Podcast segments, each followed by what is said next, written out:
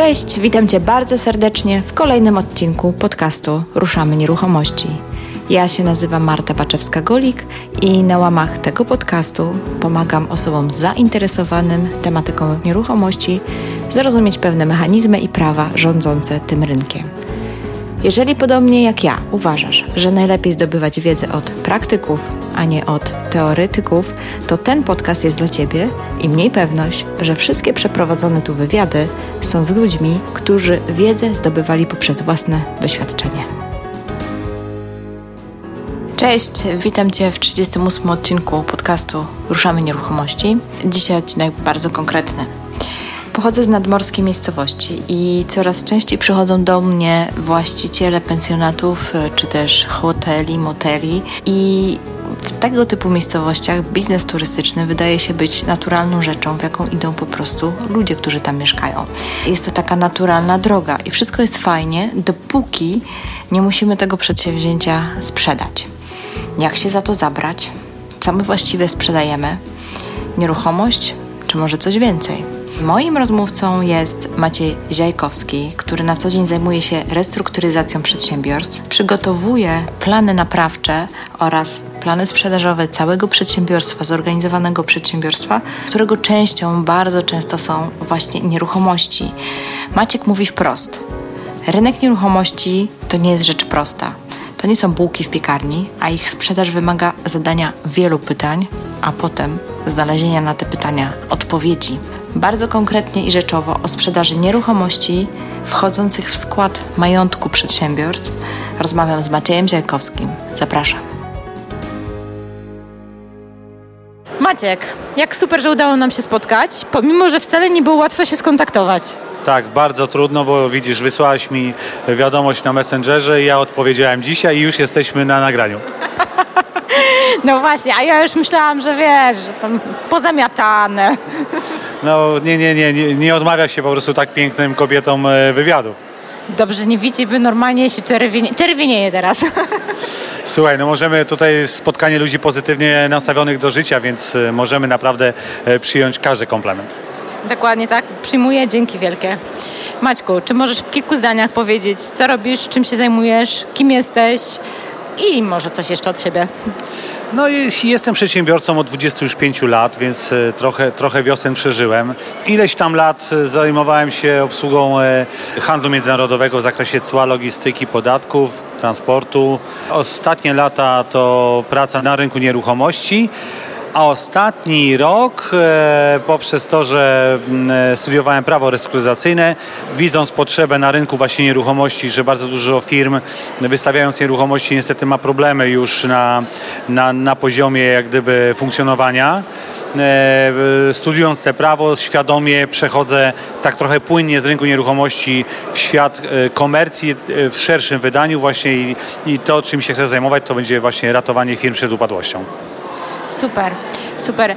A czy możesz nam zdradzić trochę więcej tutaj e, szczegółów na temat tego, jak sprzedawać takie zorganizowane przedsiębiorstwa?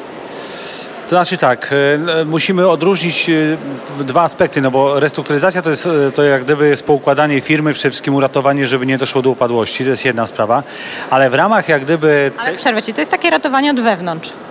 Że nie, nie, nie. nie. To, to jest ratowanie, e, do które, które ustawodawca wprowadził 1 stycznia 2016 roku, które daje szereg aspektów ochronnych dla firmy w kryzysie, ale także szereg aspektów ochronnych dla wierzycieli. I z tego wykluwa się dwie, dwie przesłanki, że albo uda nam się taką firmę poukładać, zawrzeć układ z, z wierzycielami i w ramach tego oczywiście y, następuje sprzedaż nieruchomości na przykład. To jest specjalna procedura, nie, nie taka, którą stosujemy my jako pośrednicy w rynku na co dzień. Tutaj są wymagane zgody sędziego komisarza, Rady Wierzycieli, pewna procedura, o której będę też mówił tutaj na tym rekampie. A z drugiej strony oczywiście jest aspekt na przykład sprzedaży e, całego przedsiębiorstwa. E, to też nie jest e, takie łatwe, no bo jak wycenić markę, jak wycenić ludzi, dorobek życia klientów. No tutaj wchodzi szerszy e, aspekt, bym powiedział, biznesowy niż tylko nieruchomość, gdzie mamy grunt, budynek, media, sąsiedztwo i jeszcze oczywiście 21 innych elementów, ale to jest du dużo mniej niż całe przedsiębiorstwo.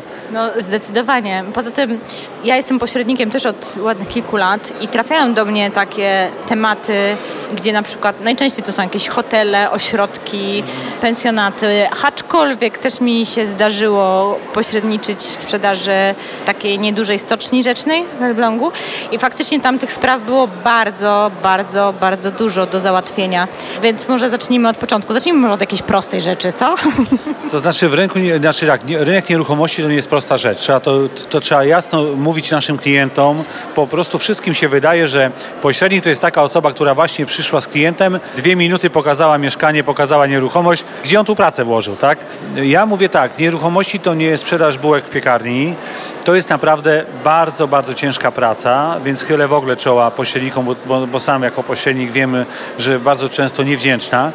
Natomiast akurat przy sprzedaży, to, to, co wymieniłaś, na przykład przy hotelach, ja najczęściej na samym początku, jak przychodzi klient, który chce kupić hotel, zadaję mu około 30, około 30 pytań. Jeżeli on nie odpowie mi na 20, to wiem, że on nie chce nic kupić. On tylko, jemu się wydaje, że chce kupić. Poprzez to, że zadajemy pytania, pokazujemy że mamy wiedzę, no bo jak pytamy, no to chcemy znać odpowiedź. To jest jedna sprawa. Druga sprawa, no tak to jest w tym rynku nieruchomości, że ja często, nie wiem jak ty, ale ja jak wchodzę do firmy, naprawdę żądam bardzo wiele dokumentów różnych, nie tylko związanych stricte z nieruchomością, księga wieczysta, nie wiem, wypis ewidencji gruntów i, i budynków, ale także podatki, szereg sfer związanych z mediami, służebnościami i tak dalej, bo tak naprawdę, jeżeli mamy coś zaoferować, dobry produkt, to musimy wiedzieć, czy faktycznie on należy do tej osoby, z którą podpisujemy umowę na przykład, tak? No, e, zdecydowanie tak. Dobrze, to może tak jakoś rozdzielmy tą procedurę, rozłóżmy to na czynniki pierwsze. Załóżmy, że przychodzi do Ciebie e, klient, który, mówmy o sprzedaży na razie zorganizowanego no. przedsiębiorstwa, załóżmy, że to będzie jakaś tam nieruchomość turystyczna. Tak. A, uczepmy się tego hotelu lub pensjonatu dla, na potrzeby podcastu, ok? Tak.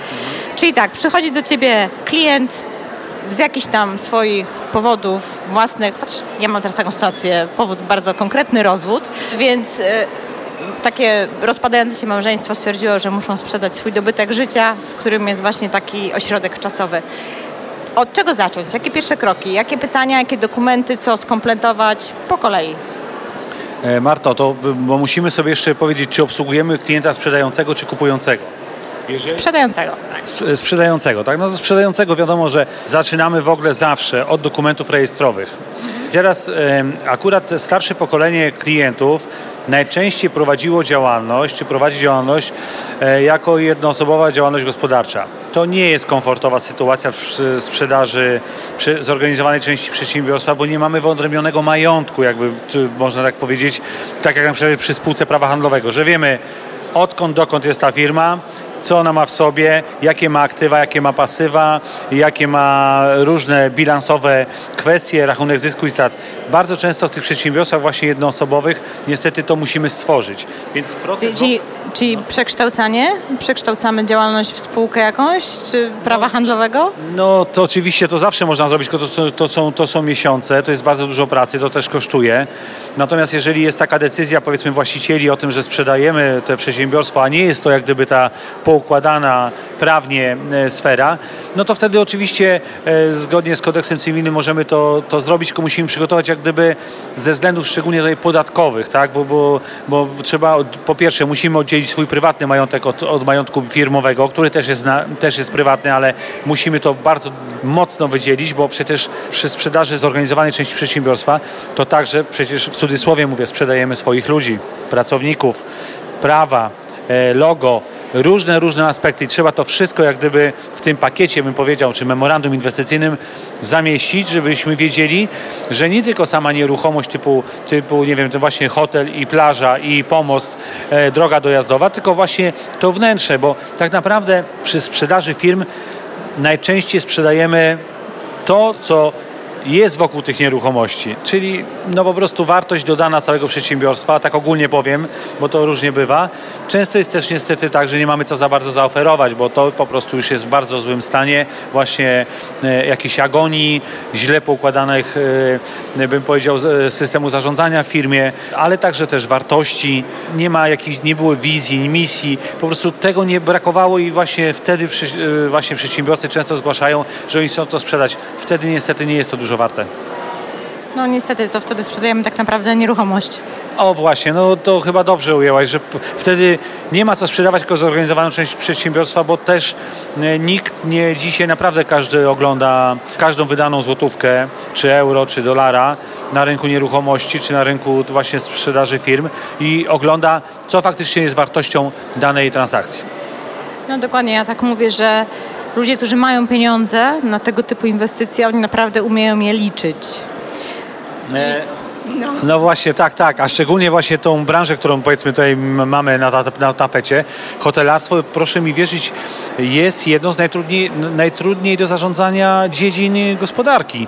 Po prostu jest tak wiele czynników, które wpływają na to, czy hotel jest rentowny, oczywiście biorąc pod uwagę nie tylko samą lokalizację, czy, czy przeznaczenie tego hotelu, czy jest biznesowy, czy turystyczny, ale e, także w ogóle system zarządzania. Czy wiemy, ile kosztuje pokój jednego dnia? Dlaczego my sprzedajemy pokój za 200 zł, a nie za 150?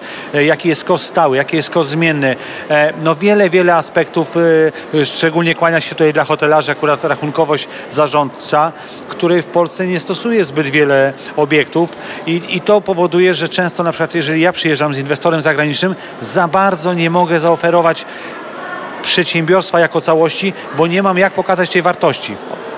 Jasne, jasne, okej. Okay. Czyli e, pierwszym problemem to zazwyczaj przy takich, e, nazwijmy to rodzinnych biznesach jest właśnie brak E, odpowiedniej formy. W momencie, gdy mamy już jakąś zorganizowaną no, spółkę prawa handlowego, no. to co wtedy? Nie, no to wtedy, wtedy oczywiście już mamy wszystko wyodrębnione, więc kwestia sprawdzenia, czy wszystko, co w, jest w aktywach tej firmy e, znajduje odzwierciedlenie, to jest jedna sprawa. No i oczywiście przechodzimy do sfery badania rachunków zysku i strat i przepływów e, kapitałowych, e, pozabilansowych, różnych aspektów w firmach, no bo często jest taka, taka prawda, że, że te firmy z, z jednym czy dwoma udziałowcami, często też rodzinnymi, po prostu w swoich aktywach, pasywach mają różne aspekty, których wartość nie do końca odzwierciedla rzeczywistą wartość rynkową. Trzeba to wszystko poznać. Trzeba naprawdę, e, czym człowiek więcej pytań zadaje sprzedającemu, no tylko cały czas wracam do naszego pie, pie, pierwszego zdania tam, czy jednego z pierwszych, kiedy powiedziałem, że praca dzisiaj pośrednika polega na tym, że musi naprawdę wiedzieć. Dlatego i ty i ja jesteśmy na rekampie, tu się dowiadujemy bardzo wiele rzeczy. Musimy budować ciągle naszą wiedzę, przez rozmowy też doświadczenie, przez transakcje jeszcze większe doświadczenie. Dlatego ja mówię, na przykład w branży hotelowej ja nie mam z tym problemu, bo naprawdę wiem o co pytam. Jak na przykład menadżer hotelu na 15 pytań, które ja mu zadaję, on mi mówi na 7 mi odpowie, a na 7 mi odpowie jutro, to znaczy, że on pracuje tylko na 50%. To znaczy, że on nie wie, czym się zajmuje na co dzień. Tak, tak ja odbieram po prostu jak gdyby patrzenie na to się nazywa improwizacja. A, no, no, no dobrze. Improwizacja na 50%, a 50% praca. No, rozumiem, rozumiem. rozumiem. Myślę, że no, zwłaszcza przy takich e, biznesach takich wielopokoleniowych, gdzie gdzie to się prowadziło, często to były też biznesy tak zwane one show men. To, to później jest naprawdę bardzo trudno to wszystko jakoś poukładać i wyodrębnić. A powiedz mi teraz tak od kuchni, jak wygląda twoje biuro w związku z tym? Jakich ty ludzi e, zatrudniasz czy współpracujesz, e, żeby to wszystko obsłużyć?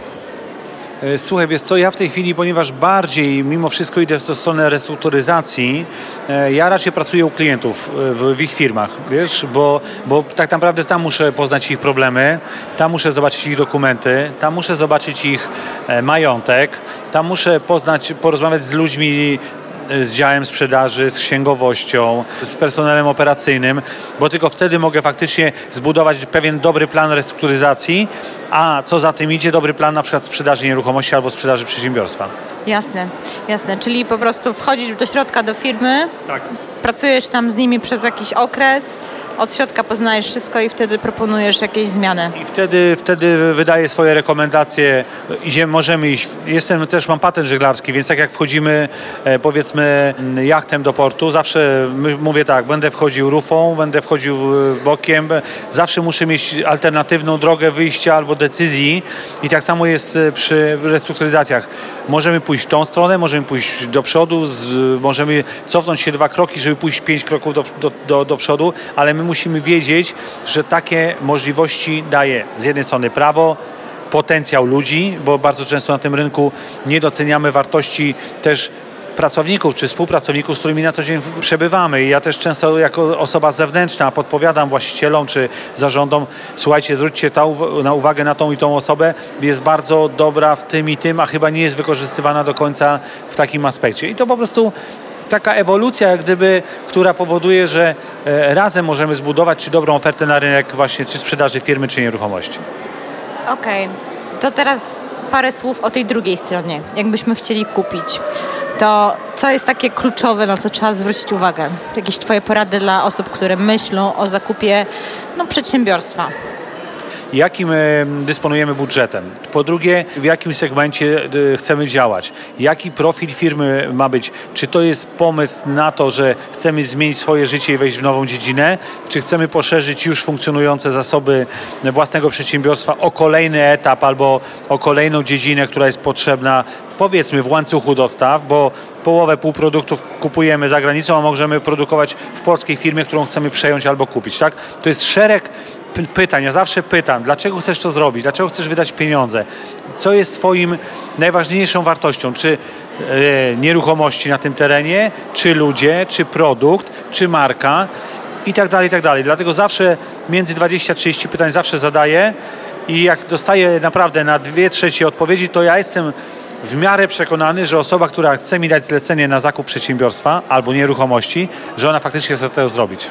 Jak mi nie odpowiada na pytania, mówię, to dlaczego mi zajmujesz czas? Idź jeszcze zastanów się, przemyśl. No tak, właśnie mówię, to może wypijmy jeszcze jedną kawę, zjedzmy jeden lunch i może wtedy będziesz wiedział, dlaczego chcesz to kupić. Tak, albo spotkajmy się za miesiąc czy dwa. No bo, albo, nie, tak, tak często bywa, tak, ja często też kończę w 15 minucie spotkania, bo wiem, że ta osoba ona mówi, że chce coś kupić, ale najczęściej też, to pewnie się zgodzi ze mną, ludzie szukają informacji. I ja nie chcę tej informacji po prostu oddawać, bo ją zdobywamy każdego dnia. Jasne, że tak. Ale mi się też wydaje, że e, ludzie po prostu nie wiedzą tak do końca, czego chcą. Czują, że chcą często, że chcą coś zmienić, ale nie do końca wiedzą jak, co. Robią po prostu wywiad. I to się dzieje nawet na małych mieszkankach. Tak którzy, klientów, którzy przychodzą, oglądają i to po prostu od razu widzisz, że to jest tak zwany oglądacz i to się dzieje tak samo przy, przy większych tematach. Znaczy wiesz, komercja jest bardzo specyficzna, tak? No jeżeli ja jestem e, profesjonalistą, to wiesz, ja bardzo szybko wyczuję, czy osoba jest kandydatem na, na ten biznes, kandydatem na, na zakup. Oczywiście to nie jest, nie można oczywiście oceniać zaocznie, ale trzeba posłuchać danej osoby. Ale jeżeli ktoś e, nieprofesjonalnie nie rozmawia na, na, na, dany temat, to, no to sorry winetu, to znaczy, że on tylko przyszedł po jakąś informację, nie, nie po to, żeby kupić. Jasne. Maciek, wielkie dzięki. Czy, chyba, czy chcesz coś jeszcze dodać od siebie? No, Słuchaj, chciałem Ci bardzo podziękować za zaproszenie na ten wywiad. E, jesteśmy w, w, w, ciekawym miejscu, bo ponad 500 e, uczestników e, tego spotkania powoduje, że mamy więcej siły i też wymiana doświadczeń tutaj teraz w trakcie pre, prelekcji, ale także w czasie posiłków, kolacji jest pozytywną energią. Ja oczywiście zapraszam na, moje, na mój warsztat jutro o godzinie 10. Może nieszczęsny czas, bo po tej dobrej nocy może będzie się chciało nie, nie, nie, niektórym dłużej pospać, ale wiem, że śniadanie jest do 10, więc ktoś, kto będzie chciał zjeść śniadanie, to może też będzie chciał wysłuchać mo, mo, moje, moich warsztatów. Super, bardzo wielkie dziękuję. Aczkolwiek pewnie osoby, które wysłuchają tego podcastu, to już będzie dawno po rekampie, ale jest szansa, że może wpadnę. No to proszę mi to obiecać do mikrofonu. Do mikrofonu nie, bo nie mam kalendarza, ale jestem poumawiana z kimś, ale chyba o 11, więc jest szansa, że tam, nie wiem, jak długo masz ten warsztat? 45 minut, 10, A, to, Słuchaj, idealnie, idealnie, idealnie. Dzięki dziękuję wielkie. Dziękuję bardzo, dziękuję, dziękuję. Dzięki za poświęcony czas i wysłuchanie odcinka. Mam nadzieję, że znalazłeś, znalazłaś w nim wartość dla siebie, Dlatego zapraszam, zapraszam do zadawania pytań na stronie www.ruszamenieruchomości.pl. Musisz wejść na odcinek numer 38 i tam zostawić komentarz. Będę też ogromnie, ogromnie wdzięczna, jeżeli pozostawisz mi swoją miłą opinię w serwisie iTunes lub w jakimś innym e, serwisie aplikacji, której odsłuchujesz tych podcastów. I zachęcam również do zostawienia swojego adresu mailowego na stronie www.ruszamenieruchomości.pl, ponieważ e, mam zaległy webinar z Barbarą Chałubicką, która jest rzeczoznawcą. Obiecałyśmy, że go zrobimy, tylko ciągle nie możemy się zgrać terminami, ale jesteśmy z Basią w kontakcie i pewnie nadejdzie taki czas, że zrobimy fajny, bardzo wartościowy materiał na temat analizy i wyceny nieruchomości oraz coraz więcej rzeczy organizuję z Martą Smith. Za chwilę robimy albo live'y, albo webinary. Też zorganizowałyśmy kurs dla początkujących inwestorów, a właściwie to inwestorek, bo, bo głównie kierujemy go do kobiet, aczkolwiek panowie również go zakupili. Kurs nazywa się Pani na Włościach, intensywny kurs inwestowania w nieruchomości i te wszystkie informacje, co się u mnie dzieje, co robię, w czym uczestniczę, kogo zapraszam nie tylko do podcastu, ale do różnych innych spotkań. Wszystko wysyłam w informacjach na maila, więc jeżeli jesteś na mojej, będziesz na mojej liście adresowej, to po prostu nie ominą Cię być może wydarzenia, które będą z Twojego punktu widzenia wartościowe i interesujące. Dlatego bardzo serdecznie zapraszam do zostawienia swojego adresu mailowego. Jak wejdziesz na stronę www.ruszamenieruchomości.pl, tam jest taki duży banner, gdzie jest możliwość pozostawienia adresu Otrzymasz wówczas również dostęp do skryptów, do starszych odcinków, które wcześniej nagrywałam, które być może słuchałeś albo słuchałaś, albo być może posłuchasz, bo Cię zainteresują te skrypty.